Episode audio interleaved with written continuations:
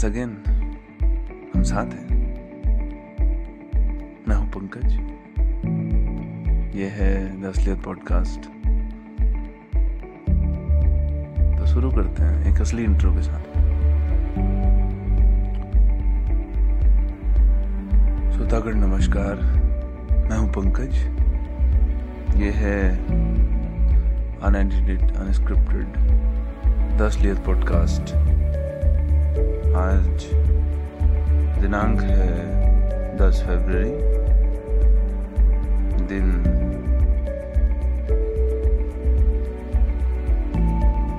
बृहस्पतिवार।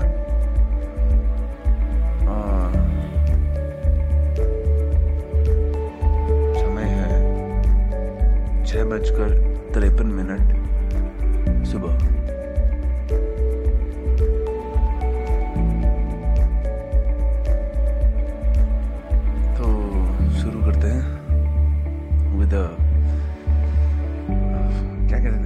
हैं excite with excitement with joyful beginning of this day हाँ ओके ओके एक स्टोरी मुझे आ रही है जो।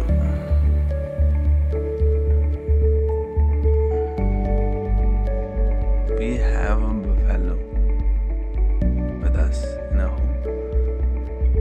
एक भैंस है। कल birth to a baby girl.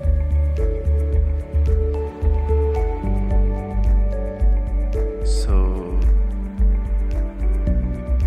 लोग खुश होते हैं यार। भैंस की क्या बोलते उसको? नहीं तो गाय का होता भैंस के में भैंस का बच्चा फीमेल होने पे लोग खुश होते हैं। लड़का होने पे नहीं होते खुश। और इसी का अपोजिट है इंसानों के में। यहाँ अगर लड़की होती है अक्सर तो मोमेंट उतना जॉयफुल नहीं रहता। देख, शक्लों पे ही दिखता है वो उनके। बिकॉज़ वो जो माइंडसेट है ना बिहाइंड एवरीथिंग कि लड़कियाँ पराया धन होती हैं।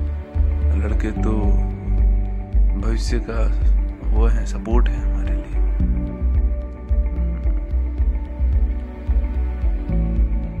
एक तरीके से ठीक भी कहते हैं।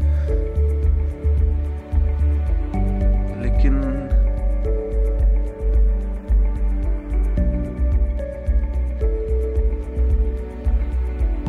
as far as the human being is concern जहाँ तक हम एक इंसान की बात करें तो शुड बी नो डिस्क्रिमिनेशन वहाँ पर नहीं होना चाहिए भेदभाव मेरा ऐसा मानना है पर्सनली और,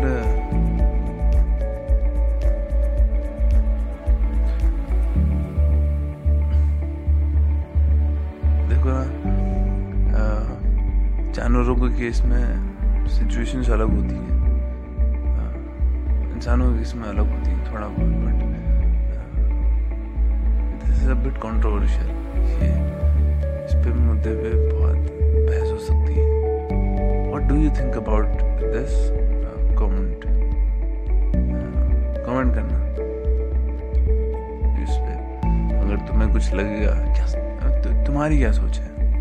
इस पे मैं कुछ बात नहीं कर सोच पा रहा हूँ अभी कुछ। तो हम अपने दिन की शुरुआत करते हैं कुछ अलग तरीके से। ठीक है? तो क्या करें?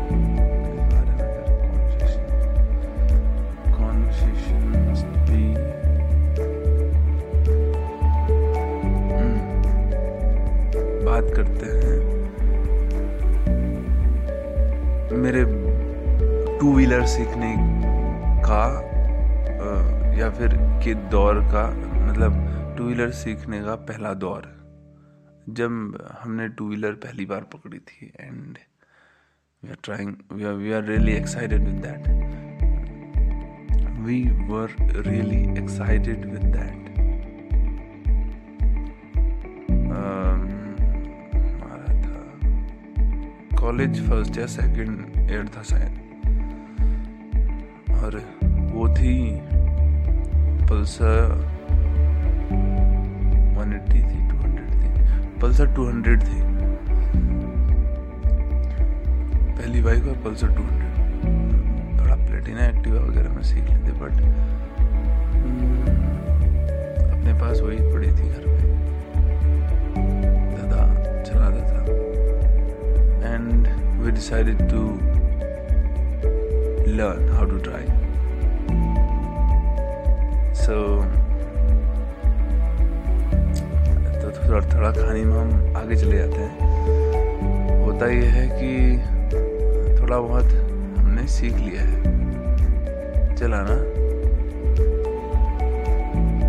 और अब बारी है पीछे से बैठा के ले जाने की किसी दैट्स बिट स्ट्रेंज मतलब ये जो मोमेंट है ना बहुत ही क्या कह सकते हैं? मतलब बहुत मज़ेदार इंटरेस्टिंग मोमेंट है। लिसन एक मूड है। उधर भी सीधा, लंबा, इधर भी। बट मोड पूरा 90 डिग्री के एंगल पे मुड़ा हुआ है। और हम हैं है कहानी में इस तरफ़ से बता रहा चलो उस तरफ़ चलते बाइक पे बैठे हैं हम। मैं and my brother with me behind me उसके बाद हम आ रहे हैं बढ़िया से। हमको मालूम तो एक एक चीज़ और है कि हमको मोड़ काटने में दिक्कत होती है, मोड़ों में घुमाने में। जो बाइक है स्टार्टिंग में, जब सीख रहे होते हो ना तुम तो बहुत बाहर जाती है। वो मोड़ काटते वक्त।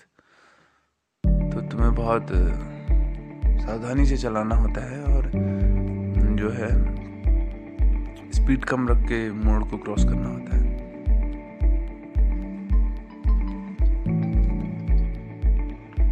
So I think we are talking about is कि अब हम मोड़ के करीब आते जा रहे हैं ठीक है और शुरू में ये बात पता है नहीं हमें कि मोड़ पे स्लो करनी होती है, नहीं तो गाड़ी बाहर चली जाती है, बाहर की तरफ़ रोड की बाहर।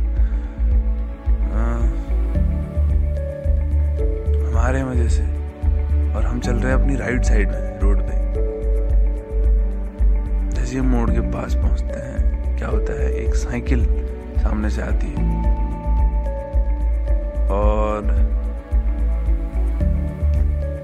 साइकिल वाले को तो साइकिल चलाना आदि होता है, वो तो आदि होता है साइकिल चलाने का। बट हम मैं जो आगे बैठा हूँ, चला रहा हूँ। कुछ समझ नहीं आता है उस वक्त। भिड़ने वाली होती है, साइकिल तो निकल जाती है उतने में। और मैं, अपना सारा जो ब्रेक है, क्लच है, और एक्सलेटर है मतलब सब कुछ चेप के और पूरा फुल करके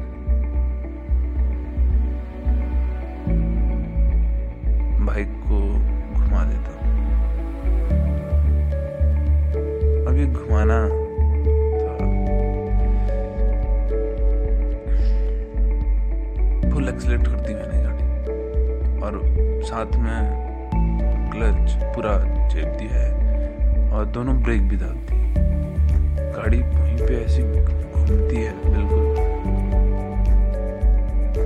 राउंड राउंड राउंड मैं बाइक में ही हूँ। बाइक घूम रही है। लेटा हुआ मैं लेग गार्ड ने मेरा पाँव बचाया हुआ है। थोड़ा सा और भाई उखड़ के कहाँ चले गया मुझे मालूम नहीं। Was the first incident big incident मेरा पाँव छिल गया था पूरा घुटना नीचे उंगलियाँ और चलने में पूरा, बहुत बेकार। भाई को चोट नहीं आई थी वैसे। दैट वॉज़ एडवांटेज कहेंगे क्या कहेंगे मतलब कुछ नहीं हुआ, बिल्कुल भी नहीं। तो तब से थोड़ा बहुत एक डर हावी हो जाता है ना अंदर। धीमे चलाना है, देख के चलाना है। एक्सपीरियंसेस होते हैं यार everything is experience experience is everything कि अगर तुम्हें मालूम है, पहले गुजरे हो उस चीज़ से तो तुम्हें मालूम होगा कि अब तुम्हें क्या करना चाहोगे उसके लिए, अब तुम क्या कर सकते हो। How to work on that पहले इतना धुन चलोगे, बाद में पता होगा कि किस रास्ते या फिर किस तरीके से काम करना है। एक्सपीरियंसेस आर वेरी इंपॉर्टेंट चलो एक्सपीरियंस पे ही बात कर लेते हैं। एक्सपीरियंसेस लेकिन बात क्या करें?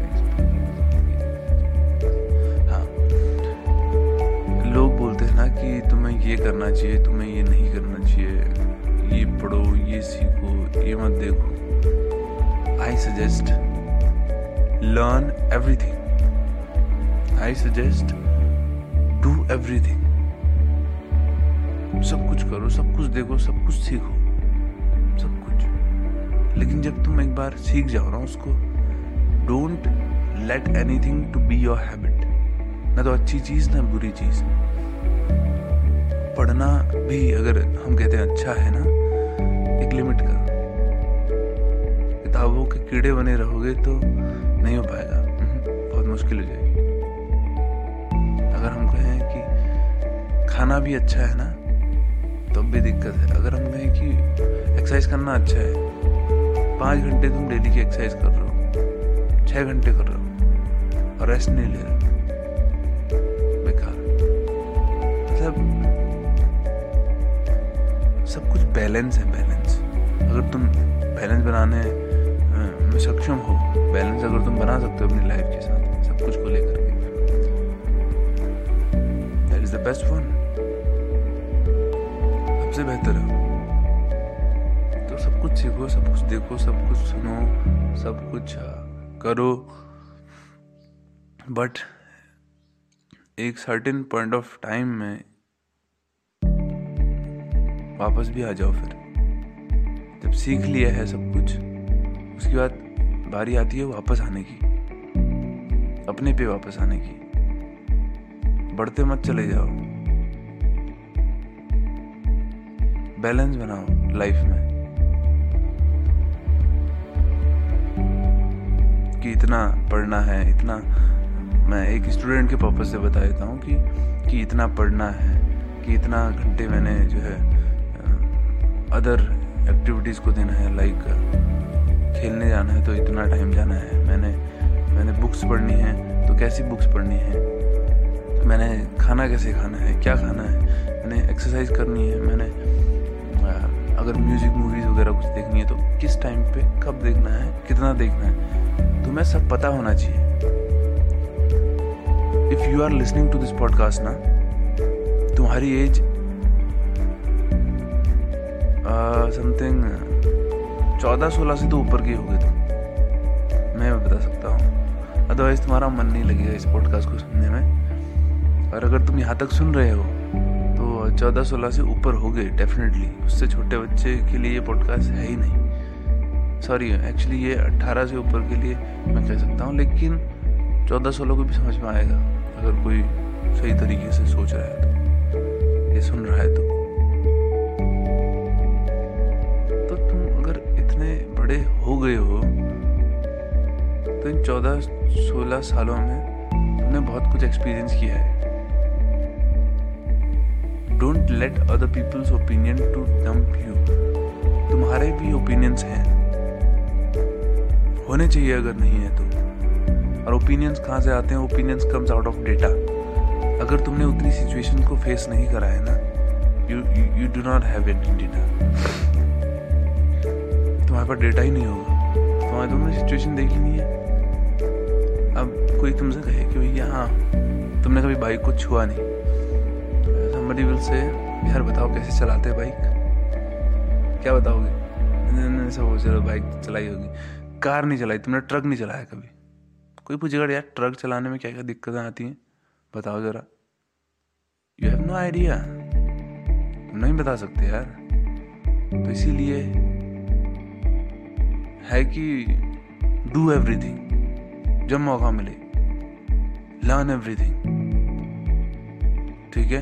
देखो तुम्हारे पास ट्रक नहीं चलाया तुमने बट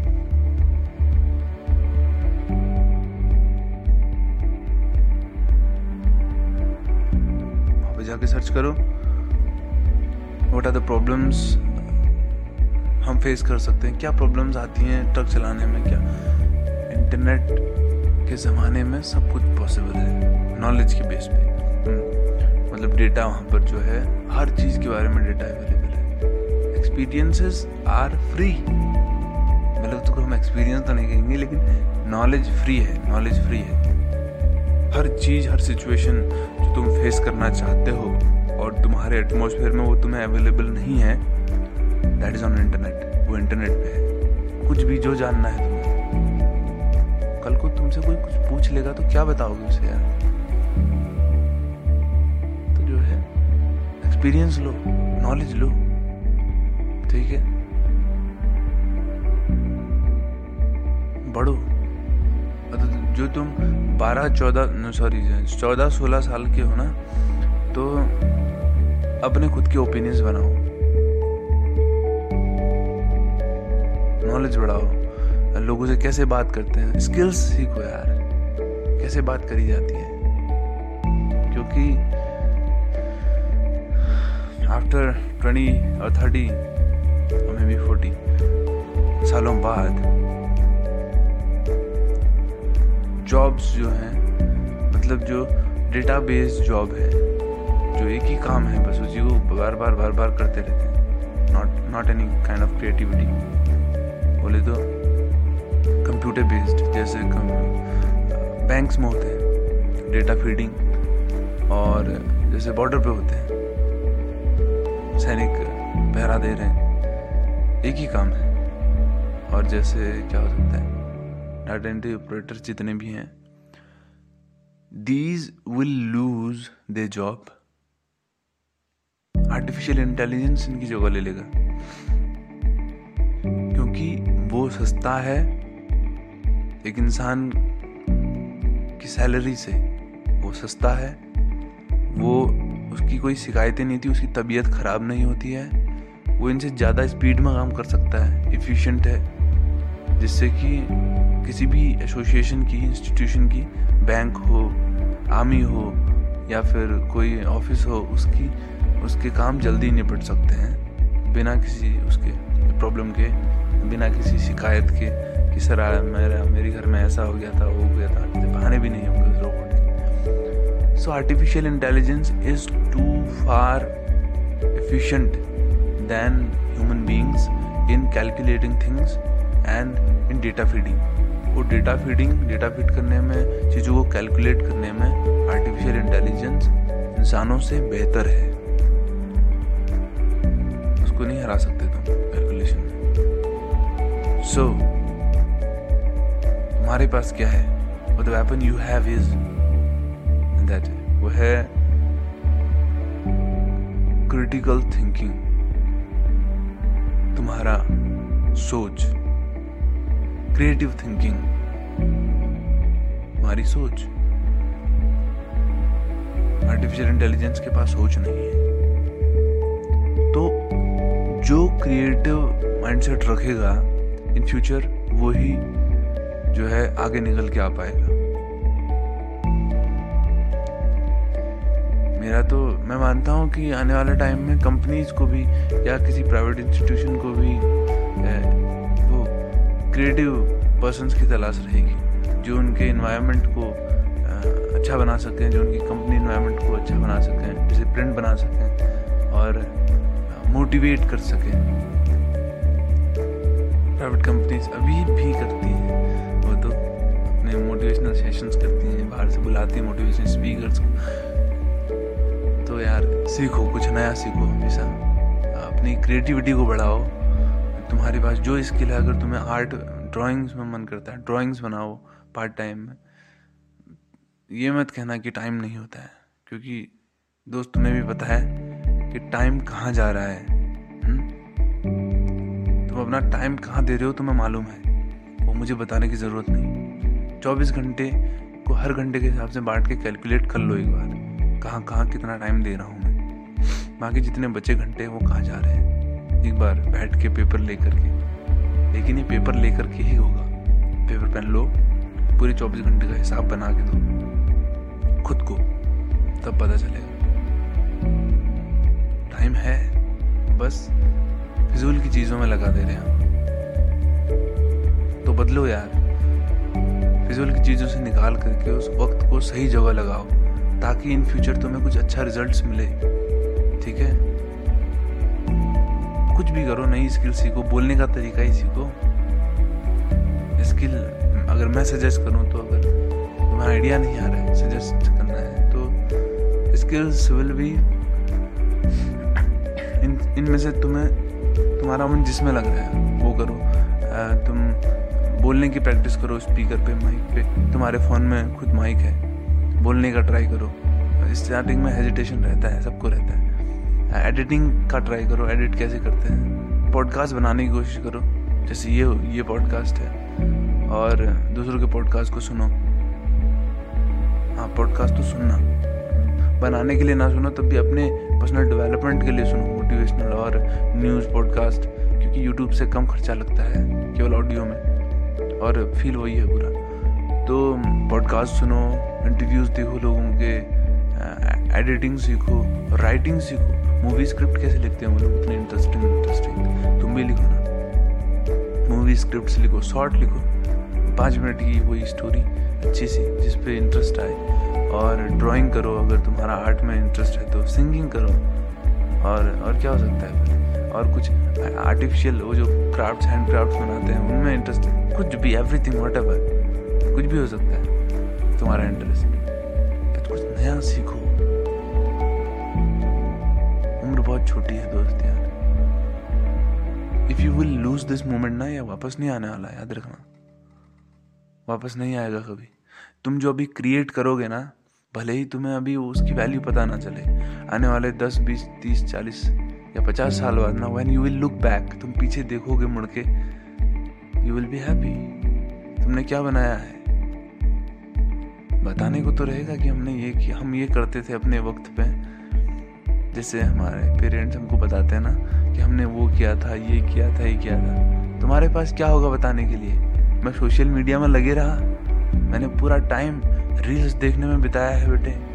क्या मतलब? क्या है? Who the the person you are क्या बताओगे? तुम्हारे पास कहानियाँ नहीं होंगी बताने। तो कुछ क्रिएटिव करो। अपनी खुद की स्टोरी बनाओ मैं। लर्न स्किल डेवलपमेंट कुछ भी स्किल वक्त है तुम्हारे पास। बस तुम उसकी कदर करना नहीं सीख पा रहे हो। सीखो। सीखो I wish you all the best और एक नए दिन की शुरुआत करते हैं यहाँ से। Wish you very best day सीखो यार। मिलते हैं फिर अगले एपिसोड में और अगर कोई दिक्कत हो तो D M on Instagram at the rate P N K H eight B R A सब स्मॉल लेटर में and without space at the rate P N K H eight B R A Pankaj Bora, कोई भी problem हो you can directly D M me directly D M you are D direct message okay you can D M me on Instagram and देखते हैं फिर क्या solve कर सकते हैं साथ में मिलके। ठीक है फिर ओके देन सी यू